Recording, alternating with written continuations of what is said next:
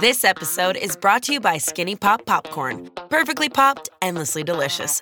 Oh, so light and crunchy. Skinny Pop Original Popcorn is the snack you've been searching for. Made with just three simple ingredients popcorn kernels, sunflower oil, and salt. Snacking never felt or tasted so good. Perfectly popped, endlessly delicious. Give yourself permission to snack and pick up Skinny Pop Original Popcorn today.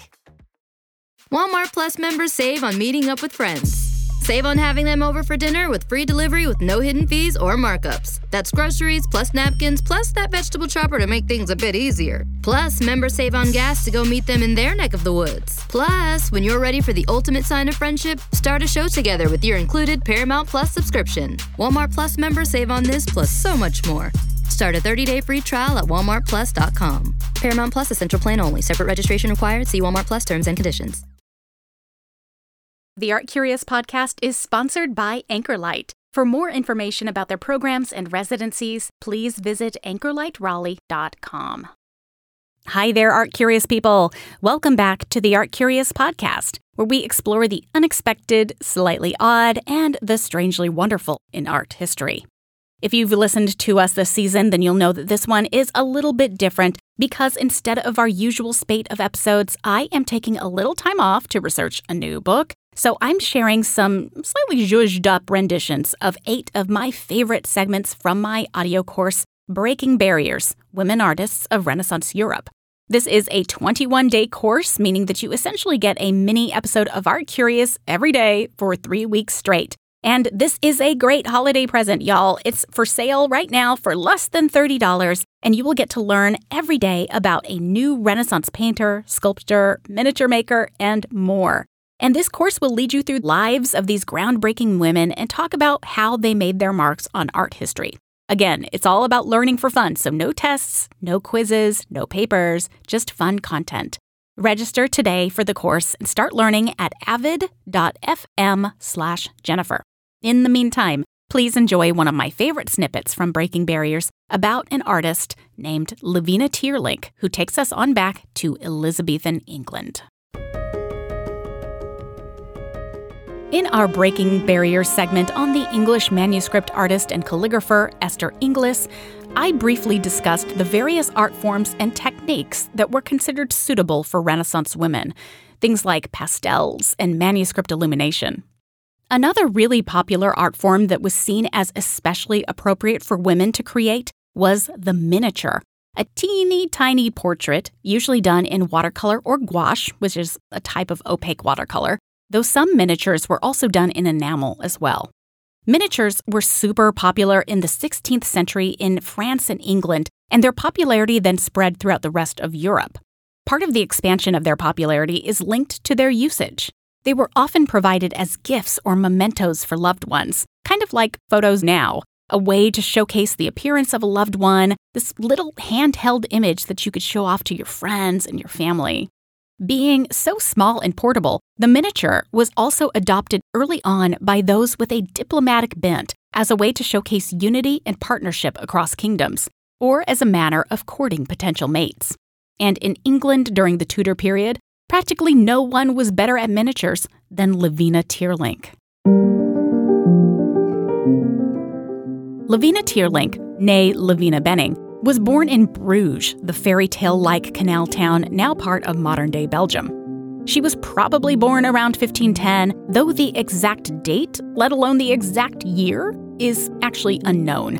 But what we do know is that she was one of the five daughters of a miniaturist father, so creating these little treasures was obviously in her blood. She was also related to the Flemish master Hugo van der Goes, so again, art seems to be metaphorically embedded into her DNA.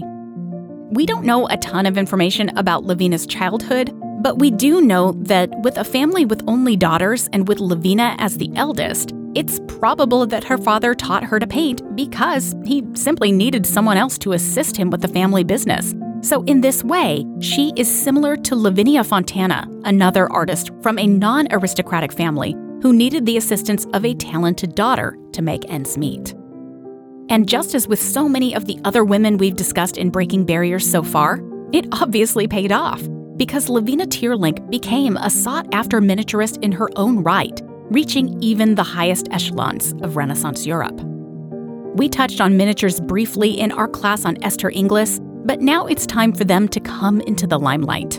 In brief, miniatures are exactly what they sound like. They are those teeny works of art, mostly portraits, but not entirely, that were meant to fit in the palm of your hand or to be carried in a pocket. So think for a moment about lockets. Those necklaces with those little opening clasps where you can insert an itty bitty little photo of a loved one. This was the Renaissance equivalent of that, and they were also used similarly as little reminders of your favorite dreamboat, for example. And they were also used, as I mentioned with Esther Inglis's manuscripts, for diplomatic purposes too, to highlight the connections between households and courts throughout Europe, but especially in France and England and it was in England where Levina would soon relocate. We will return to more of this great story after a quick commercial break. Stick with me.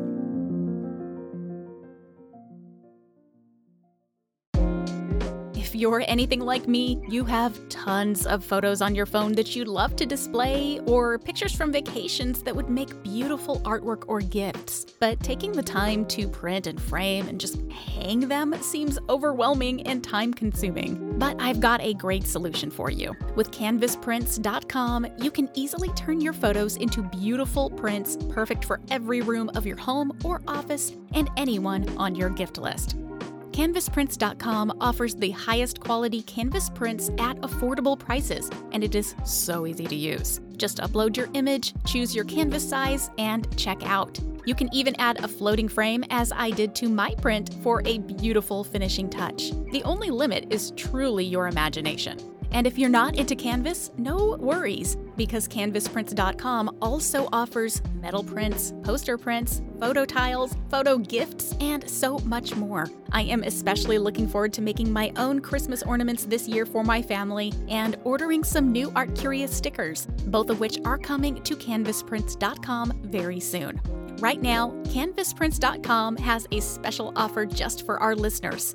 Go to their website, canvasprints.com, and use code ARTCurious25 to get 25% off your entire order of canvas prints, canvas wall displays, metal prints, photo tiles, photo blankets, pillows, and so much more. So why not start and finish your holiday shopping early with this amazing offer? That's canvasprints.com and use promo code ARTCurious25 for 25% off your entire order. The Barnes is home to one of the world's great art collections and has been a leader in education for 100 years. Online art history classes are taught by an expert group of international art historians, curators, conservators, and practicing artists, and cover a diverse range of topics spanning history and cultures. New topics and classes are enrolling monthly. You can focus in on Matisse in the 1930s, learn to see music while hearing art, or get up close to Modigliani with a team of curators and conservators who have shed new light on his works, and so much more. No art background is required, and you can increase your art knowledge while also strengthening your ability to look closely and think critically. For a limited time, get 10% off your first Barnes class when you visit barnesfoundation.org slash new student. The Barnes. Feed your mind. Welcome back to Art Curious. When she was in her mid 20s or early 30s, and not too long after she married her husband, George Teerlinc, she received an invitation to join the court of none other than the King of England, Henry VIII the charming, lusty, and tyrannical monarch of the Tudor period. Henry needed a new painter around the royal court because his previous artist, Hans Holbein the Younger, had passed away a couple of years prior. So, upon learning of Levina Teerlinc's skills, he formally invited her to join his court as an official painter. And according to historian Roy Strong, author of Artists of the Tudor Court, Documents survive that indicate that Teerlinc was paid a yearly salary of 40 pounds from 1546 when she began her tenure all the way up to her death in 1576. The Bank of England's website, by the way, has this fantastic inflation calculator that showcases the equivalency of the British pound in today's funds going all the way back to the year 1209, which is an amazing tool and one that is truly fun to play around with. And so get this 40 pounds in 1545 was the equivalent to about 35,000 pounds today, or about $40,000, according to the exchange rate on the day that I am recording this. Given surviving documentation, a highly successful Elizabethan merchant could make anywhere from 100 pounds to 25,000 pounds per year in today's cash. So this puts Levina in the highest of highest earners for her time. That is amazing. And what's more, her salary, officially granted by the king, was even larger than the salary he paid to Hans Holbein, her predecessor. In short, this was a pretty sweet deal.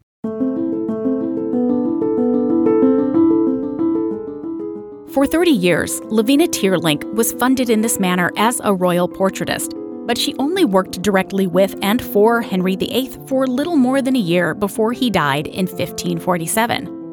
But she carried on as an official miniaturist through the tenures of three monarchs of the turbulent Tudor period, first beginning with Henry's successor, Edward VI, and then on to Mary Tudor, and finally to Queen Elizabeth I, whose reign began in 1558.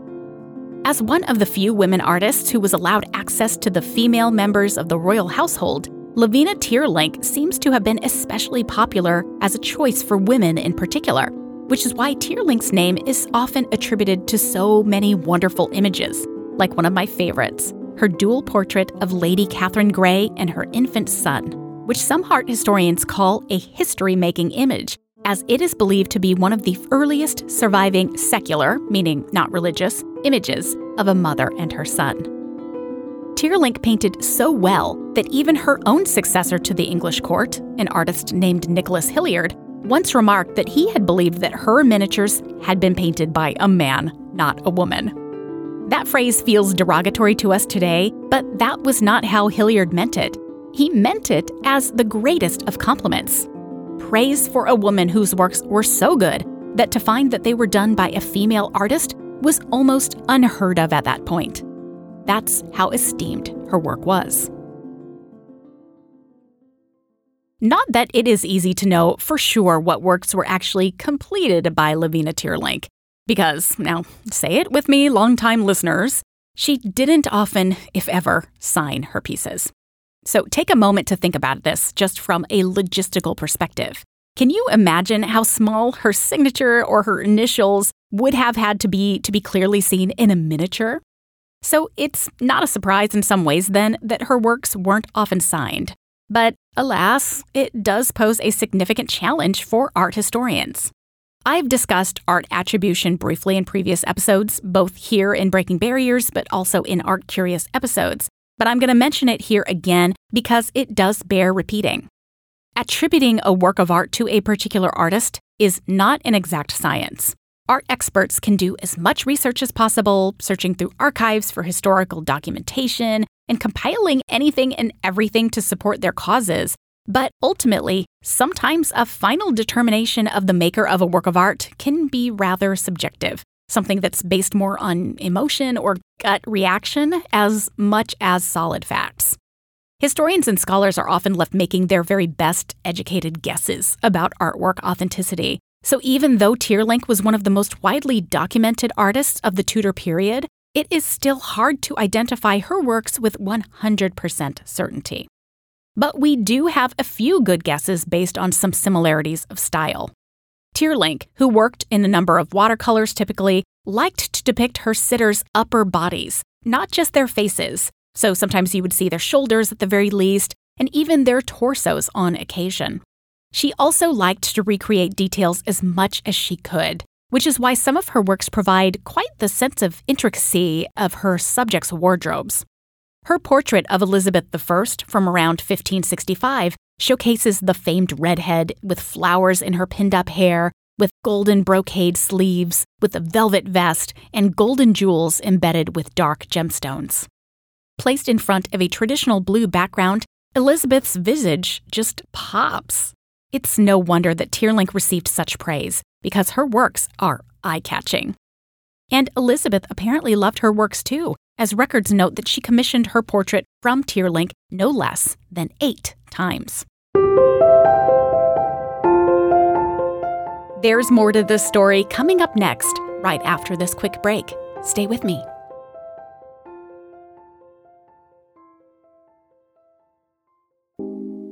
30 million women are impacted by weakened or thinning hair. If you're among them, know you're not alone and that there's a solution that you can trust to deliver results.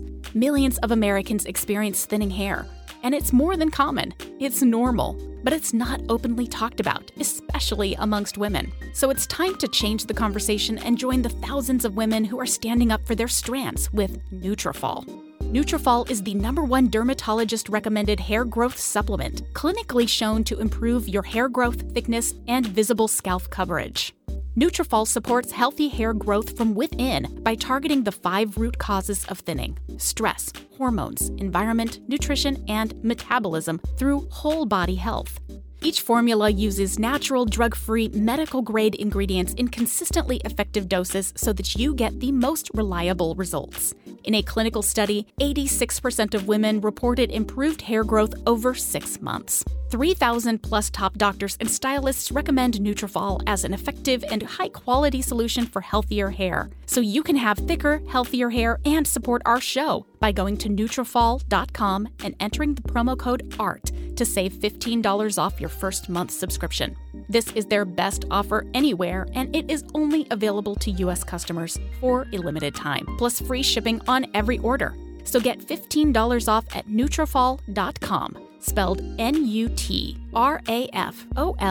dot com, promo code ART. This show is sponsored by BetterHelp. Don't you wish you had a guidebook to help you through the big moments of your life? Like how to deal with your anxieties for going off to college, starting a new job, or even committing into a new relationship. I mean, that would be pretty darn useful, right? Unfortunately, life doesn't come with a user manual, so when things aren't working for you, it's totally normal to feel stuck. Navigating any of life's challenges can make you feel unsure, whether it's a career change, a new relationship, or becoming a parent. Therapists are trained to help you figure out the cause of challenging emotions and learn productive coping skills, which makes therapy the closest thing to a guided tour of the complex engine called you. Therapy for me has broad range of benefits. Not only has it helped me learn key ways to manage my issues, but it also has helped me to grow, to become more assured and more self accepting. And whether you're dealing with something big like trauma or the stresses of daily life, I firmly believe that anyone and everyone can benefit from therapy. As the world's largest therapy service, BetterHelp has matched 3 million people with professionally licensed and vetted therapists available 100% online. Plus, it's affordable. Just fill out a brief questionnaire to match with a therapist. And if things aren't clicking, you can easily switch to a new therapist anytime. It couldn't be simpler. No waiting rooms, no traffic, no endless searching for the right therapist. Learn more and save 10% off your first month at betterhelp.com slash artcurious. That's better, H-E-L-P dot com slash artcurious. Welcome back to Art Curious. But it's not just guesswork that brings us to an attribution to Levina Teerlinc. Another possible avenue involves looking to both her successor and her predecessor for additional assistance. In other words, how were the works of Hans Holbein and Nicholas Hilliard different from Teerlinc's items? Now, that is a good route, but one that might be even trickier because some historians have further posited that some works by each of the male artists may have been wrongly attributed to them and may have, in reality, been created by Teerlinc. Teerlinc died in her mid 60s on June 26, 1576, and thankfully, court records survive documenting many of the particular portraits and gifts that she made for the Tudor court in her decades of service. The not so great thing is that quite a few of them have not yet been identified, or at least they have not yet been located. And indeed, after not one, but two fires at the Royal Palace of Whitehall in Westminster, which was the main residence of the royal family through the late 17th century, it is entirely possible that many of Teerlinc's works were destroyed. But you never know. With miniatures in particular, they're so small and so delicate, it wouldn't be shocking to see one just turn up in a private collection somewhere. So keep your eyes out and your fingers crossed because you never know when you might happen upon a tiny Tudor treasure by Levina Teerlinc.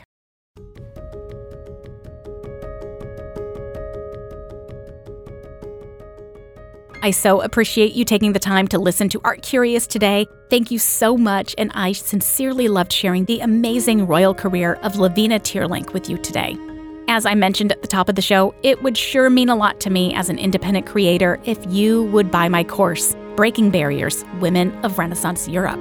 Register now at avid.fm slash Jennifer and you can get the entire 21 day course today, including a PDF with all the images I discuss and a recommended reading list. I will be back with you again in two weeks to share another story from Breaking Barriers. And in the meantime, thank you for supporting me while I take this little research break. You are awesome. Remember to support me on Patreon at patreon.com slash artcurious and also watch exclusive video content coming over at YouTube. So check us out there. The links for everything are in the show notes on your handy dandy podcast app, and you can also find them on our website. So stick with me and stay curious.